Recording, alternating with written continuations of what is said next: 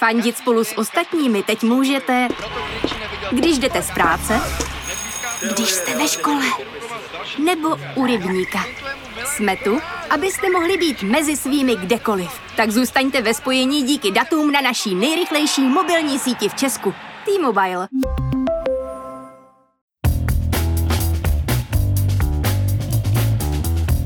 Právě jste si zapnuli stopáž. Páteční podcast z pravodajského serveru Seznam zprávy. Mé jméno je Jan Kordovský a tenhle týden jsem usoudil, že ve svátek budete mít lepší věci na práci, než poslouchat moje tradičně depresivní témata. A tak jsem si jako hosta pozval Janka Rubeše, který září energií, i když se hádá s nepoctivým taxikářem. Ptát se ho budu na to, jak se centrum Prahy vypořádává s novou realitou. Bez turistů nebo stánku na Václaváku, za to se spoustou prázdných Airbnb bytů.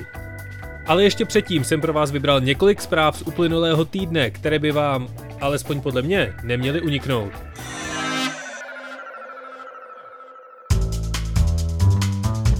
Opět si nás všimla světová média. To když vyšlo najevo, že kvůli hrozbě z Moskvy mají radní Prahy 6 a pražský primátor Zdeněk Hřib policejní ochranu. Starosta šestky Ondřej Kolář se dokonce skrývá na utajeném místě.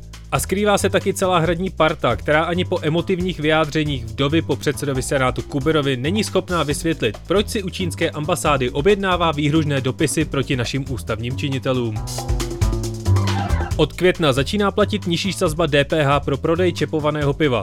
Místo 21% si stát bude účtovat procent 10, což by určitě udělalo radost zahrádkám, které můžou 11. května otevřít.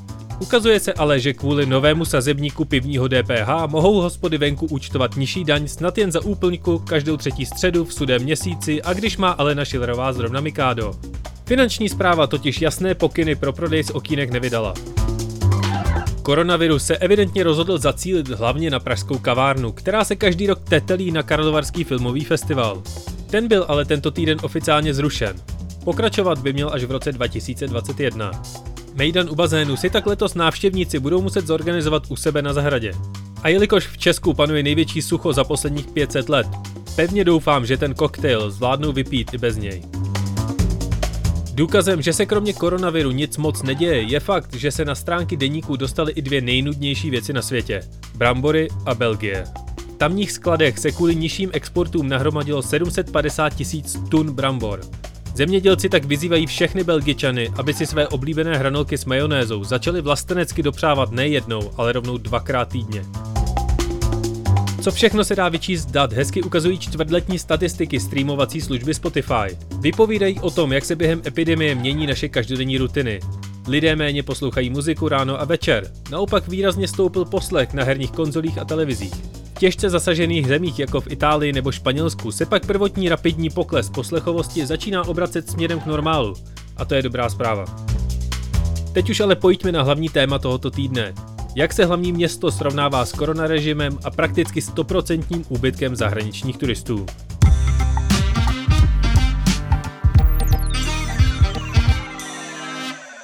Praha je největší ekonomický tahoun České republiky. Velkou část peněz do hlavního města vozí turisté a mnoho podniků je na příjmech z nich závislých. Po delší době jsem si do stopáže opět pozval znalce všeho pražského Janka Rubeše, který společně s Honzou Mikulkou točí video průvodce Honest Guide. Ahoj Janku.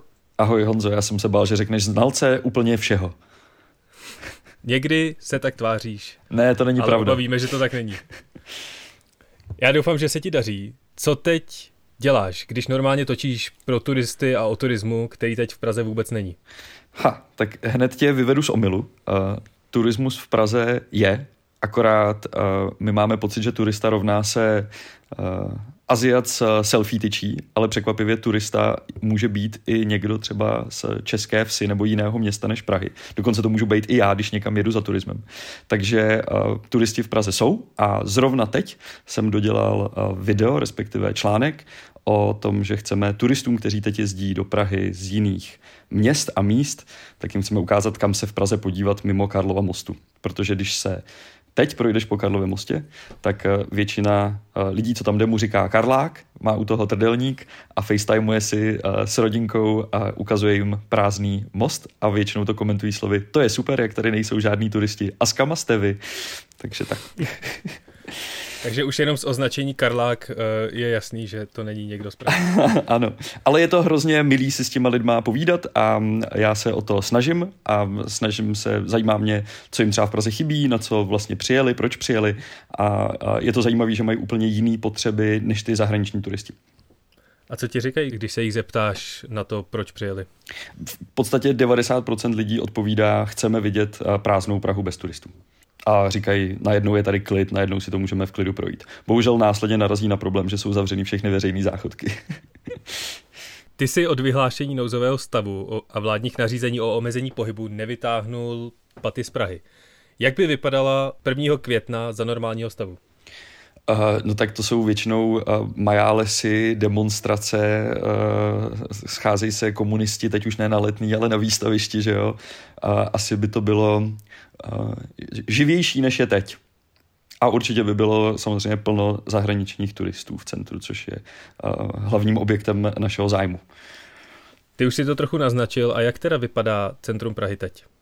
Bavím se o úplně úzkém centru, to znamená uh, okolí Karlo, Karlova mostu a uh, staroměstského náměstí, tak je samozřejmě ta absence těch zahraničních turistů je cítit a nejen uh, ta absence jejich, ale i absence toho, že v tom centru už bydlí strašně málo lidí, zbylo jich tam hrozně málo, tak uh, to tam působí téměř vesnicky. Já jsem včera si dával pivo v ulici Mostecká a to, jak se tam ty lidi zdraví a jak se všichni znají, je téměř eh, jako neuvěřitelný. Je to jak prostě v malém městě někde. Když trošku ten tvůj perimetr rozšíříme, tak uh, mají všechny hospody a restaurace i mimo centrum otevřená výdejní okénka? Uh, většina jo, hodně z nich je začalo otvírat až později, kdy se postupně jako přizpůsobovali tomu, tomu stavu. To znamená, buď jako to upravovali, ale takový ty místa, který notoricky znali místní, kam si vždycky chodili pro jídlo nebo pivo, tak ty mám pocit, že byly otevřeny jako hned druhý den se transformovali na okýnka. Takový ty teď použiju termín jako turističtější restaurace, které se spíš zaměřovaly na zahraniční klientelu, a začalo jim docházet, že to asi bude trvat díl, tak začali otvírat až později a tomu se i, a i se přizpůsobovali nové klientele. No a jak tyhle ty restaurace, které nabízí pečený koleno za pět stovek a pivo za 130, jak se, vypo, jak se vypořádaví se současnou situací? Uh, ano, narážíš na to, že v Praze už není draze, ale drasticky se zlevnilo. Uh, v některých případech až desetinásobně. A, tak samozřejmě restaurace, které prodávali guláš za 350 korun a k němu knedlík za stovku, knedlíky za stovku, tak by teď asi moc neuspěli u českých turistů. Takže ty ceny tam spadly řádově na prostě stovku za guláš, 50 za pivo. A zajímavé je taky, že zlevnili minimarkety. A v centru Prahy je plno večerek a minimarketů, který prodávají ty potraviny ještě dráž než restaurace, to znamená plechovka piva stojí 150 korun. A teď ve Vodičkově ulici stojí plechovka piva 15 korun. I takovýhle extrémní změny se dějí. Dokonce jeden stánek s trdelníkem nasadil cedulku korona ceny minus 20%. Ale je to, všichni se, všichni se snaží samozřejmě, teď řeknu v uvozovkách, přežít a snaží se vymyslet, jak se přizpůsobit tomu současnému stavu a je to pochopitelné. Ty největší epicentra turistického ruchu, takže Staroměstské náměstí, Václavské náměstí nebo Královská cesta, tak jsou normálně lemovány prodejci matriošek a podivného turistického balastu. Proměnila se tahle místa v posledních týdnech nějakým způsobem? Uh, tak všechny obchody samozřejmě byly zavřený. A byl, jako, všímáš si najednou jako hrozně zajímavých věcí, kterých si předtím nevšim. Samozřejmě prázdný centrum Prahy a zavřen šlo zažít každý den uh, do 9 do rána. Ale ty obchody zavřely a teď, jak otevřeli v pondělí, tak uh, neotevřeli všechny, otevřelo jich plno a tak je zajímavý jako sledovat, jak se některý přizpůsobili, některý začali prodávat roušky, uh, takový jako víc fashion, ale jinak crystal obchody s co to je všechno, co tam prodávají uh, suvenýr shopy, tak uh, jako otevřeli, moc jsem se do nich neodvážil jít, ale tu a tam do nich i někdo zašel. Ale věřím i, že i oni postupem času se jako budou muset přizpůsobit na tu domácí klientelu, pokud uh, nebudou ještě jezdit zahraniční turisti. A jak teď třeba vypadá moje v uvozovkách nejoblíbenější místo, což je průchod z Karlova mostu, respektive toho náměstí před ním, na Novotného lávku? Jasně, to je, uh, to je prostě největší vostuda. Uh, my se tady tváříme, jak je Praha uh, krásná, což je, ale zároveň 50 metrů od Karlova mostu je, je opravdu tenhle zvěrstvo, a který, já teď nechci znít jako hipster zletný, že tam mají být hezký a, nápisy, ale tam je to spíš jako nejhorší je to bastlení, že ty lidi, každý, kdo má vrtačku a tejpu, tak si tam přidělá jakýkoliv nápis, všechno to tam opadává, většina těch nápisů už je mrtvých. A na tvoji otázku, jak to tam vypadá, tak je tam temno, je tam zhasnuto, je tam černo, obchod je jeden vyklizený a jsou tam tři vypnuté bankomaty Euronetu, protože Euronet zjistil, že když nejsou turisti, tak své bankomaty vypnou, tak ty tam uh, zůstaly. Po jednom zůstala nádherná díra a tu díru zalepili tejpama, který připomínají obklady toho domu. Uh, nádherný. Každýho, kdo to uvidí, to zabolí. Ale tak aspoň už tam nesmrdí rozlitý pivo a další tekutiny. To už tam Nebo? nesmrdí. No. S těma záchodama, já jsem si úplně nedělal srandu, že v Praze je teď složitý dojít si na záchod. A já si nemyslím, že to je úplně jako komický téma. A, a moč je cítit na jako dost místech. Prostě dřív si mohl odskočit minimálně do nějakých veřejných záchodků nebo na nějaký restaurace a teď opravdu na to přijít není jednoduchý. Já jediný typ, který mám je, jsou ty pisoáry, které byly nainstalované do parku před hlavním nádražím. Tak to je jedno z mála míst, kam si můžete teď v Praze odskočit. Já se poctivě izoluju ještě pořád na, na horách, ale na Twitteru jsem si všimnul, že kromě sochy Koněva, tak mizí i slavné stánky s klobásama na Václavském náměstí, který z nějakého záhadného důvodu spoustu lidí bere jako nějakou tradici. Kde se vzali a, a proč jsou teď odstraňovány? A ty stánky jestli jsou tradice, tak to, o tom můžeme polemizovat. Ano, někteří lidé to tak berou, ale stánky zmizely, protože uh, tam neměli být, oni už měli vypovězenou smlouvu. A já jsem se bavil s pár lidma z magistrátu, podle jejich slov to bylo několik let. A teď jsem jako opatrný v tom, co řeknu. Prej měli pokutu 10 tisíc korun denně a vyplatilo se jim tu pokutu platit. A z Magoše jsem dostal informaci, že už hodně toho zaplatili, co měli zaplatit, a ty stánky zase podle mý informace neodstranil magistrát, ale odstranil je ten majitel těch stánků. To znamená, on se na to vykašlal, pochopil asi, že už se mu nevyplatí to tam mít, to je moje domněnka, a platit každý den pokutu 10 tisíc, takže stánky naložil a odvezl. A mimochodem k těm stánkům se ještě váže další věc, o který se samozřejmě nemluví, řeší se klobása, tak v těch stáncích já jsem to zažil třikrát na vlastní kůži a slyšel jsem o tom mnohokrát, že turistům se tam samozřejmě v noci, když platili tisíci korunou nebo dvou tisíci korunou, vracelo méně peněz, a i třikrát, což znamená, to už pro mě má nějakou váhu, od různých uh, lidí jsem slyšel, že tam turistům vraceli běloruské rubly, což je uh, pozoruhodné. Kromě klobásových stánků začínají se uvolňovat nějaké další prostory pro obchody nebo restaurace? Nebo to vypadá, že zatím všichni přežívají a daří se jim nepouštět svoje prostory? Uh, velice individuální. Já znám případy, kdy uh, majitelé domů odpouštějí nájem, dávají části nájmu, ale i třeba přesto nedokáže ten nájemce to utáhnout. A je to samozřejmě celý na sebe navázaný, protože malinký obchůdek, který má obrovský nájem, zároveň vyžaduje to, aby ten člověk prodával ty věci za víc peněz, ve chvíli, kdy nemá je komu prodávat, je to trošku začarovaný kruh. Zároveň si myslím, že ty, kdo dají výpověď těm lidem, který tam mají, tak oni neseženou nikoho teď novýho do toho nájmu. No. A město to řeší nějakým odpouštěním, ale popravdě jsem do tohohle moc nekoukal. No a jak tenhle ten krok magistrátu hodnotíš? Že prostory, které má magistrát ve svém vlastnictví a pokud v nich nikdo neotevře, tak jim odpustí nájemné?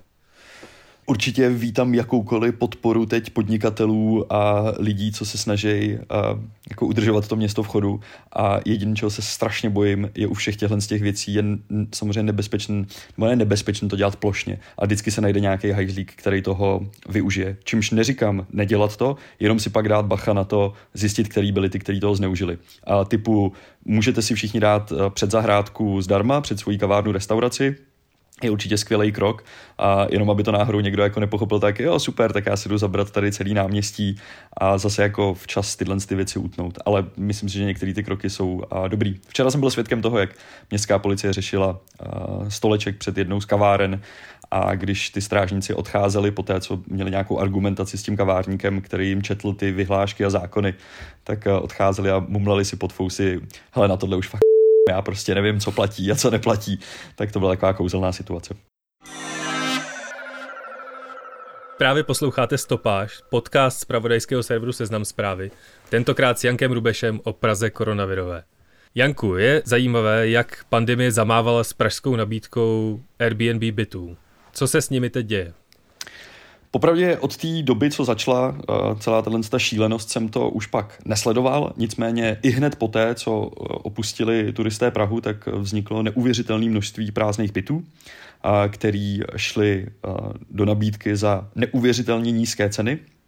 Ráno jsem se bavil s kamarádem, který bydlel v Dejvicích a řekl, hele, přestěhoval jsem se do Mostecký, mám dvakrát větší byt za poloviční nájem. A plno těch nájmů bylo inzerovaných tak, že říkali, je to jenom na nějakou krátkou dobu, některý byli na půl roku, některý na rok. A nicméně, že by se konal nějaký obrovský, jako škatulata, hejbejte se, přesun Pražáků do centra, tak to, takový pocit nemám. A jakou nejlepší nabídku si zatím viděl? Desítka, deset tisíc za 50 metrový byt uh, u Staromáku s balkonkem. Tak to jsem i já váhal. Já se tě samozřejmě musím zeptat na směnárny. Jak vaši nečestní oblíbenci zvládají, že tu není nikdo, kdo by si měnil peníze? Uh, není nikdo, komu bych přál neúspěch, komu bych uh, přál, aby ho tahle doba nějak jako postihla. Nikdo. Mimo lidí, kteří využívají tu dobu, aby někoho okradli, podvedli, uh, jako znásilnili prostě. Tak, uh, tak směnárny to dělají dál nemění turistům, protože respektive zahraničním, ty tady nejsou, ale co dělají, tak měnějí lidem, co se vracejí domů. A konkrétní případy jsou Ukrajinci, kteří se vracejí na Ukrajinu a mění si české koruny na dolary. Tak zrovna dneska, dneska je čtvrtek, kdy to spolu nahráváme, tak jsme vydali právě video, kdy máme natočený Ukrajince na Florenci, který odjíždějí autobusem pryč a směnárník je tam podvedl.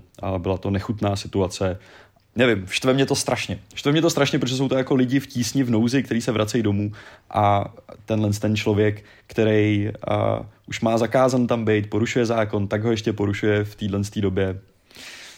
Jak pandemie ovlivnila pražskou dopravu? Předpokládám, že do MHD se lidem asi během nouzového stavu moc nechtělo a viděl bych to tak, že po čínském vzoru zhoustla osobní doprava? Um, tak já řeknu zase svoji osobní zkušenost, nemám na to žádný metriky. Uh, mě, uh, já jsem začal jezdit na kole uh, svým vlastním a strašně mi to začalo bavit a jestli je něco, co se mi líbí a co bych zachoval a zároveň se teď přiznám k porušování samozřejmě dopravní značky, tak je to jezdit na kole přes Karlův most protože najednou, um, jak ta koncentrace těch lidí je tam strašně malá, tak vlastně ty jako cyklista nevadíš těm lidem, oni nevadí tobě uh, a naopak. Tak uh, a to, když se tam prostě na chvilku stoupneš, tak to si předtím nikdy neviděl, aby jel někdo na kole přes Karlův most, protože ono to ani uh, technicky prostě nešlo. Před uh, vypuknutím epidemie spoustu lidí dožírali všudy přítomné kolběžky Lime. Jsou všude pořád na každém rohu, uprostřed ulic a silnic? Ne, Lime eh, stejně hrdinsky jako eh, společnost Euronet prostě s odchodem turistů si řekli, tak my už tady taky nemáme co dělat, takže to zabalili. A jediný koloběžky, který tady nechali, jsou ty na dně Vltavy, podle informace, kterou já mám z velice dobrého zdroje, tak eh, ten počet na dně té Vltavy jsou jako vyšší stovky až tisíc. A vrátili se teď v pondělí a vrátili se kuriozně, vrátili se stylem, že v centru Prahy už není ani jedna ta koloběžka. Teď zase se bavím o Praze jedna.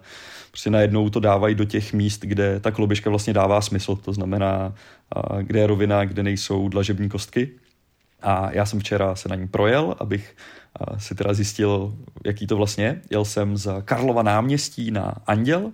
A ta cesta mě stála 50 korun a jenom ti chci říct, že jezdit na kole bez řídítek je teda ve srovnání s jízdou na koloběžce s držením se a velkým strachem nesrovnatelný. Na té koloběžce je to teda slušně o hubu.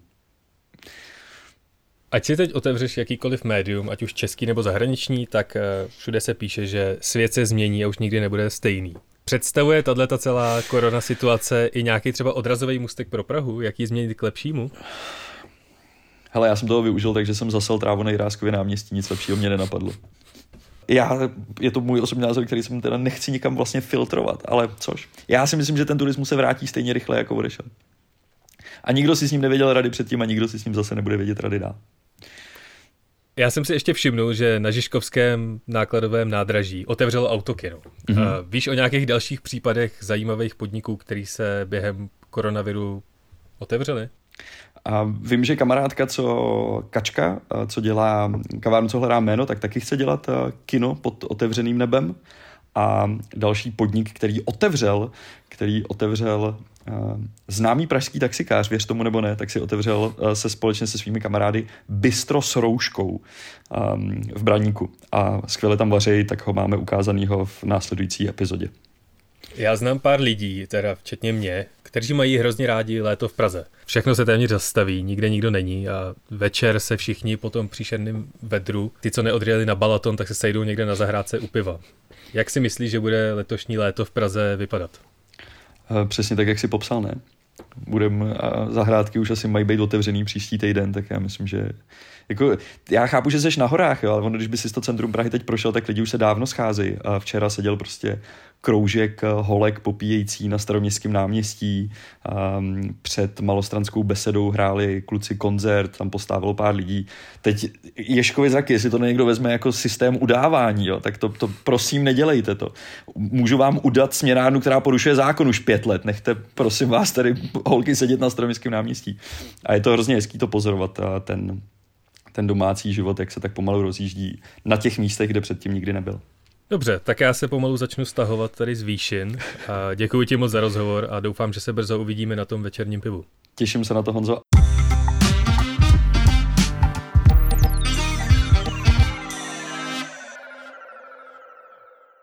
A na závěr pro vás mám několik filmových a seriálových typů ze všech možných streamovacích služeb, které jsem kompletně prolezl, abyste vy nemuseli.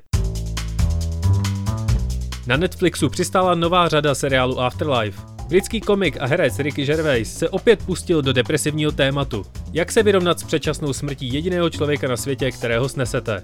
Třeba se v jeho hejtu na lidstvo zhlédnete a náladu vám zlepší jen ten pocit, že nejste jediný, kdo svět vidí podobně. Na HBO Go najdete animované filmy Toy Story 3 a 4. A pokud jste je rovnou odsoudili jako pohádku pro děti, tak jste za A starý a měli byste zkoušet nové věci a za B, dobře, podívejte se třeba na dokument režiséra Petra Jacksona They Shall Not Grow Old. Z rekonstruovaných a dobarvených záběrů z první světové války budete mít husí kůži. A na službě Apple TV Plus se objevil skvělý dokument The Beastie Boys Story. Režisér Spike Jones v něm vykresluje příběh tohoto legendárního hiphopového tria z New Yorku. Já doufám, že vám moje tipy zpříjemní dlouhé karanténní večery, kterých ještě pár bude. A hlavně, že se někdy v budoucnu dočkáme času, kdy nebudete muset mít 12 různých účtů na svých 12 oblíbených filmů.